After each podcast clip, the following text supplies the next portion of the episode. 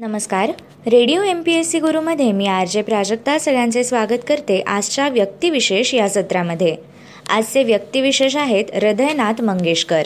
मराठी व हिंदी भावसंगीत तसेच चित्रपट संगीत यातील ख्यातनाम संगीतकार व गायक म्हणजे हृदयनाथ मंगेशकर. यांचा जन्म सव्वीस ऑक्टोबर एकोणीसशे सदतीस रोजी प्रख्यात गायक नट मास्टर दीनानाथ मंगेशकर व श्रीमती शुद्धमती उर्फ माई या दाम्पत्यापोटी पुणे येथे झाला. दीनानाथ यांच्या अपत्यात हे सर्वात धाकटे अपत्य होते.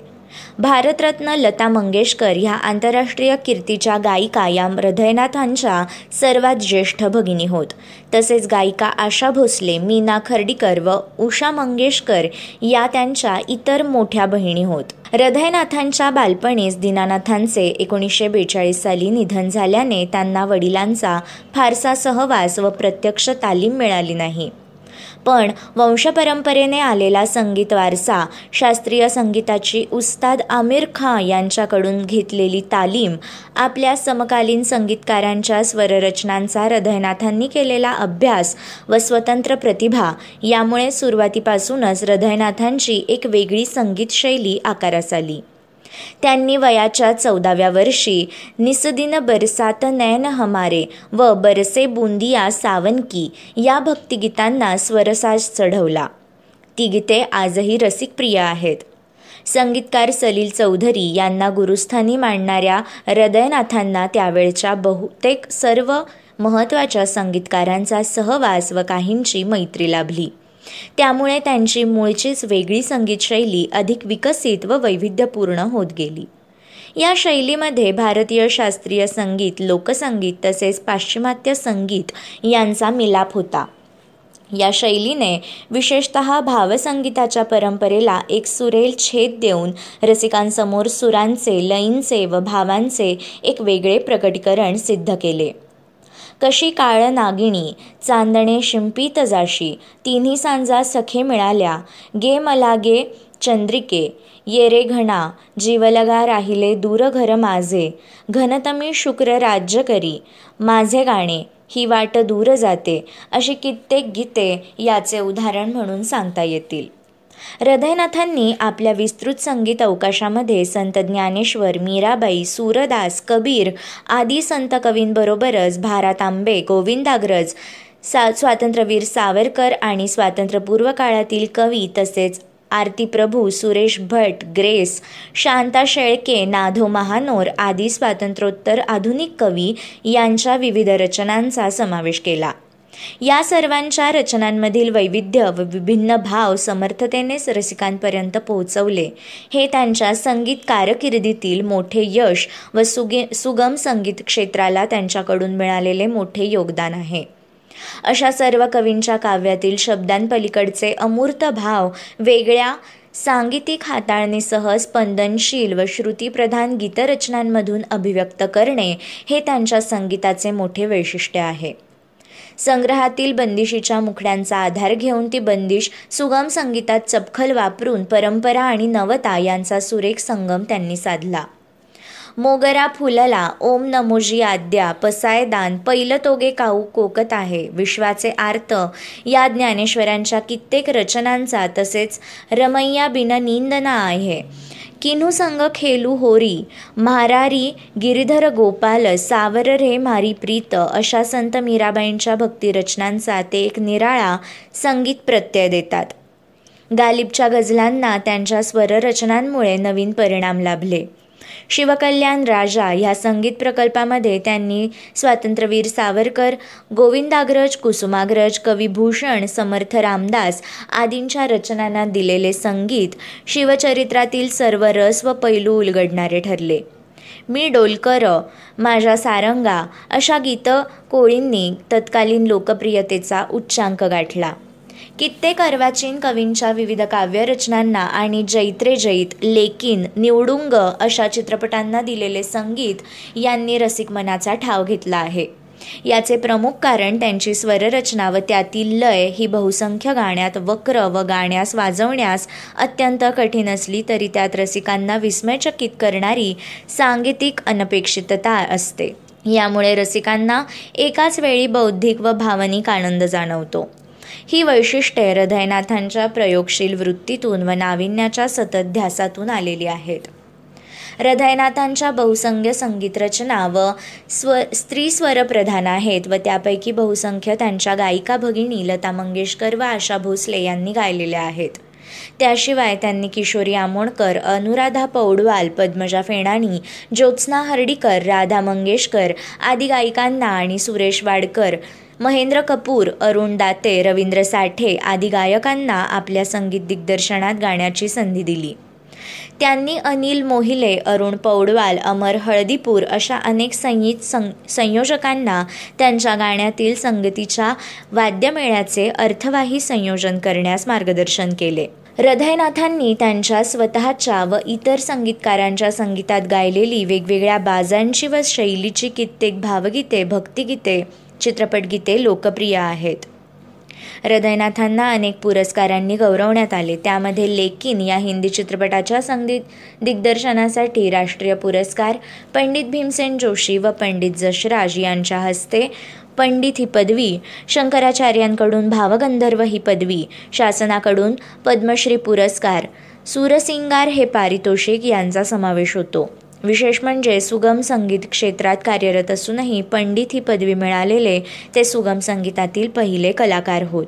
मराठी नाट्य चित्रपटात विनोदी अभिनेते म्हणून प्रसिद्ध झालेले दामू मालवणकर यांची कन्या भारती या हृदयनाथांच्या पत्नी होत. त्यांना आदिनाथ वैजनाथ व राधा ही तीन मुले आहेत.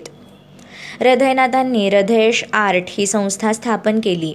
दरवर्षी विविध क्षेत्रात उल्लेखनीय कार्य केलेल्या गुणवंत व्यक्तींना हृदयनाथ मंगेशकर पुरस्काराने सन्मानित करण्यात येते. उत्स्फूर्त व जातिवंत काव्यास स्वतःच्या तितक्याच अभिजात व वैविध्यपूर्ण स्वररचनांनी न्याय देत पंडित हृदयनाथ यांनी एकूणच भावसंगीतास एका वेगळ्या उंचीवर नेऊन ठेवले यात काही शंका नाही. मित्रांनो हे आहे आपले व्यक्तिविशेष हृदयनाथ मंगेशकर. पुढील व्यक्तिविशेष आहे संत नामदेव.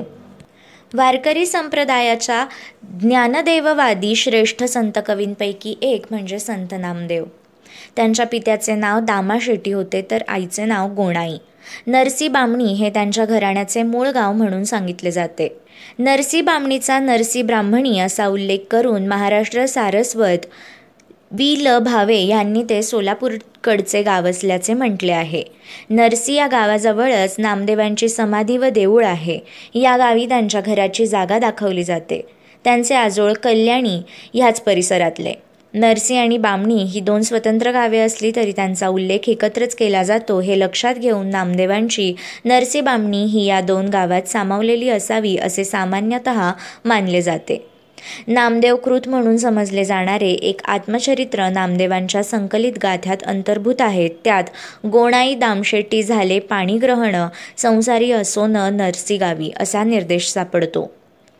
नामदेवांच्या नावावर मोडणारे उपयुक्त आत्मचरित्र हा नामदावांचा चरित्रविषयक तपशील जाणून घेण्याच्या दृष्टीने उपयोगात आणला जाणारा मुख्य आधार आहे.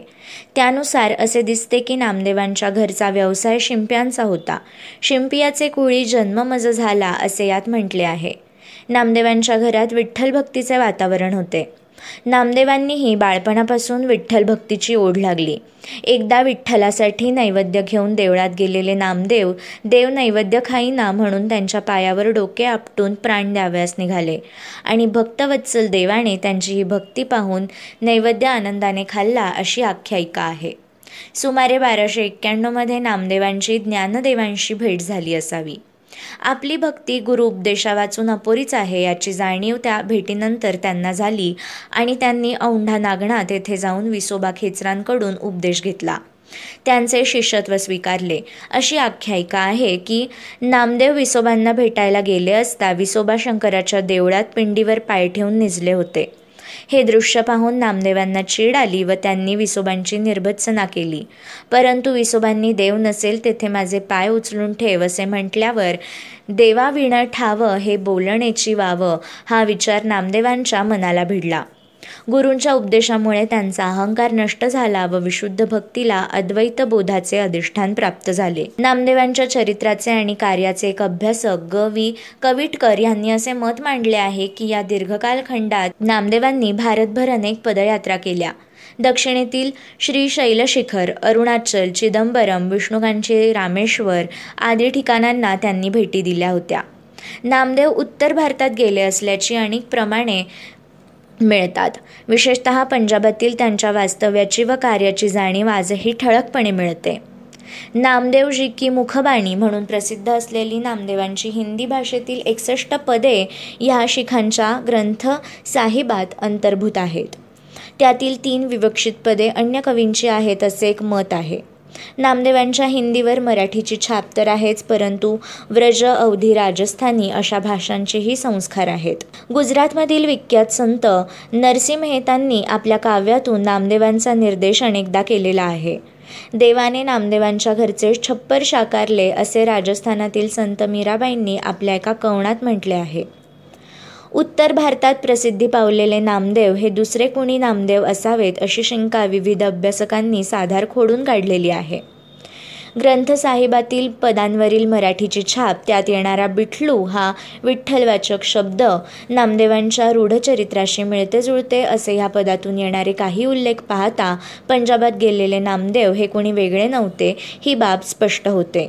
नामदेवांची पत्नी राजाई हिने रुक्मिणीकडे नामदेवांसंबंधी केलेली तक्रार त्यांच्या एका ओव्यांमध्ये आहे.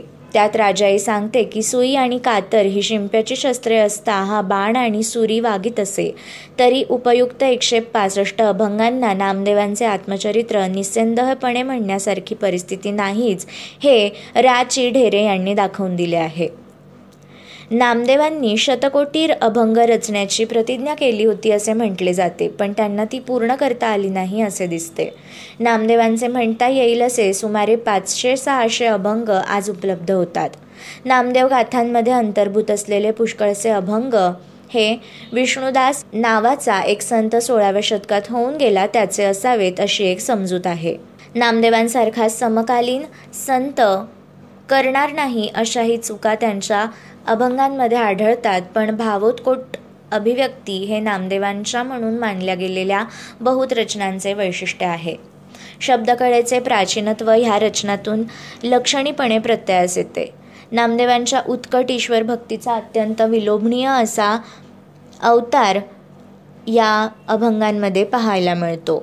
ढाबळी पांघरलेले आणि गळ्यात तुळशीमाळ घातलेले नामदेव विविध हिंदू मुसलमान साधूंसमवेत त्यांच्या काही चरित्रातील चित्रांमध्ये दाखवले आहे. नामदेवांच्या चित्रावर त्यांचे नावही अरबी लिपीत आहे. मात्र हे चित्र समकालीन नसून सतराव्या शतकातले आहे असे म्हटले जाते. मित्रांनो हे होते व्यक्तिविशेष संत नामदेव. अशाच माहितीपूर्ण आणि अभ्यासपूर्ण व्यक्तिविशेषांसाठी stay tuned to radio M P S C Guru spreading the knowledge powered by spectrum academy me R J Priya तुम्हा सगळ्यांचं मनापासून स्वागत करते. विद्यार्थी मित्रांनो आपण व्यक्तिविशेष हे सत्र ऐकत असतो. या सत्रामध्ये काही प्रसिद्ध व्यक्तींची जीवनगाथा आपण जाणून घेण्याचा प्रयत्न करत असतो. मग यामध्ये सामाजिक कला क्रीडा विज्ञान तंत्रज्ञान अशा सगळ्याच क्षेत्रातील व्यक्तींचा यामध्ये समावेश होतो. आज आपण थोर गांधीवादी विचारवंत आणि भारतीय सहकारी चळवळीचे एक प्रवर्तक वैकुंठ लल्लूभाई मेहता यांच्याविषयी जाणून घेणार आहोत. त्यांचे वडील लल्लूभाई व आईचं नाव सत्यवती बेन असं होतं. वैकुंठ मेहता यांचा जन्म अहमदाबाद येथे सधन नाग ब्राह्मण कुटुंबात तेवीस ऑक्टोबर अठराशे एक्क्याण्णव रोजी झाला. सुविख्यात भारतीय अर्थतज्ञ गगन विहिरी हे त्यांचे धाकटे बंधू. वैकुंठभाईंचे माध्यमिक शिक्षण मुंबईच्या न्यू हायस्कूलमध्ये झाले. ते मॅट्रिकच्या परीक्षेत गणित विषयात सर्वप्रथम आले. ॲल्फिन्स्टन्स महाविद्यालयातून गणित विषय घेऊन प्रथम श्रेणी पदवी संपादून त्याचबरोबर मुंबई विद्यापीठात इंग्रजी विषयात सर्वप्रथम येऊन त्यांनी इलिस पारितोषिक देखील मिळवले. महात्मा गांधींचे स्वीय सहाय्यक महादेव देसाई बॉम्बे क्रॉनिकलचे संपादक सय्यद अब्दुल्ला ब्रेल्वी हे वैकुंठ भाईंचे महाविद्यालयीन सहकारी असून त्यांची मैत्री अखेरपर्यंत टिकली. वैकुंठभाईंना आपल्या वडिलांप्रमाणे सहकारी चळवळीत अतिशय रुची होती. मुंबई राज्य सहकारी बँकेत त्यांनी चौतीस वर्ष काम केले. ही बँक म्हणजे सबंध मुंबई राज्यातील ग्रामीण पुनर्रचना कार्याचे त्यांनी केंद्र बनवले. एकोणीसशे सत्तेचाळीस ते एकोणीसशे बावन्न या दरम्यान खेर मंत्रिमंडळात वैकुंठभाईंना वित्त व सहकार मंत्री म्हणून नियुक्त करण्यात आले. एकोणीसशे बावन्नमध्ये त्यांना वित्त आयोग तसेच कर चौकशी समिती यांचे सदस्य बनवण्यात आले. एकोणीसशे त्रेपन्नमध्ये ते अखिल भारतीय खादी ग्रामोद्योग मंडळाचे एकोणीसशे सत्तावन्नपासून खादी व ग्रामोद्योग आयोग अध्यक्ष बनले. याशिवाय मुंबई प्रांत बँकिंग चौकशी समिती एकोणीसशे एकोणचाळीस ते एकोणीसशे चाळीस या कालावधीत. याचबरोबर एकोणीसशे त्रेपन्न ते एकोणीसशे चोपन्न या कालावधीत कापड उद्योग चौकशी आयोग या समित्यांवर सदस्य म्हणून ते काम करत होते. तर कृषी सहकारी पत आयोगाचे एकोणीसशे एकोणसाठ सालचे अध्यक्ष म्हणून त्यांनी काम केले. हरिजन सेवक संघाच्या मुंबई प्रांतिक मंडळाचे ते सदस्य तर गांधी स्मारक निधीच्या मुंबई शाखेचे ते अध्यक्ष देखील होते. वैकुंठभाईंना ब्रिटिश सरकारने एकोणीसशे सोळा साली केसरे हिंद याचे रौप्य पदक तर एकोणीसशे एकवीस साली सुवर्ण पदक देऊन गौरवले. तथापि सरकारच्या अत्याचारी व दडपशाही धोरणाच्या निषेधार्थ त्यांनी ही दोनही पदके एकोणीसशे तीसमध्ये सरकारला परत केली. एकोणीसशे चोपन्नमध्ये भारत सरकारने त्यांना पद्मभूषण हा किताब देऊन सन्मान केला. कट्टर गांधीवादी असल्याने वैकुंठभाईंना राजकारणापेक्षा महात्मा गांधींच्या विधायक कार्यामध्ये अधिक रस होता. त्यामुळेच महात्मा गांधी व सरदार पटेल या दोघांच्या आग्रहाखातर वैकुंठभाईंनी खेर मंत्रिमंडळात वित्त खाते स्वीकारले. प्रतिदिनी ते सूत कातत व केवळ खादी वापरत. वाचन हा त्यांचा एकमेव छंद असून त्यापायीच त्यांनी स्वतःचे असे समृद्ध ग्रंथालय उभे केले. Herbert George Wells Joseph Conrad हे लेखक व कवी रॉबर्ट ब्राउनिंग हे त्यांचे आवडते साहित्यकार होते. गांधी प्रणित अर्थशास्त्राबाबत अनुकूलता तसेच अर्थव्यवस्थेचे विकेंद्रीकरण आणि ग्रामीण स्वयंनिर्भरता यावर वैकुंठभाईंचा विश्वास असून राजकीय मतांबाबत ते मवाळ पक्षाचे होते. त्यांनी एकदाही कारावास पत्करला नाही. विनम्र वृत्तीचे असल्याने वैकुंठभाई नेहमीच प्रसिद्धीपासून दूर राहणे पसंत करीत. सहकारी चळवळ व ग्रामोद्योग यावर वैकुंठभाईंनी अनेक पुस्तके लिहिली. एकोणीसशे पंधरामध्ये the cooperative movement in India studies in cooperative finance planning for cooperative movement why village industries economics of non violence decentralised economic development ही त्यापैकी काही महत्त्वाची पुस्तके होत. वैकुंठभाईंचे जीवन म्हणजे सहकारी चळवळ व ग्रामोद्योग यांच्या विकासार्थ देशासाठी सेवारत झालेले शांत समर्पणाचे उत्कृष्ट उदाहरणच होय. त्यांचं मुंबई येथे सत्तावीस ऑक्टोबर एकोणीसशे चौसष्ट रोजी निधन झालं. विद्यार्थी मित्रांनो आज वैकुंठभाई मेहता यांचा स्मृतिदिन त्याच निमित्ताने आपण त्यांच्याविषयीची ही सविस्तर माहिती जाणून घेतली. मित्रांनो या माहितीबाबत तुमचे फीडबॅक मात्र द्यायला विसरू नका. त्याकरता आमचा व्हॉट्सअप क्रमांक आहे शहाऐंशी अठ्ठ्याण्णव शहाऐंशी अठ्ठ्याण्णव ऐंशी म्हणजेच eight six nine eight eight six nine eight eight zero चला तर मग विद्यार्थी मित्रांनो मी आरजी प्रिया तुम्हा सगळ्यांची रजा घेते. पुन्हा भेटूया. उद्याच्या व्यक्तिविशेष या सत्रात आणखी काही प्रसिद्ध आणि विशेष व्यक्तींची माहिती घेऊन.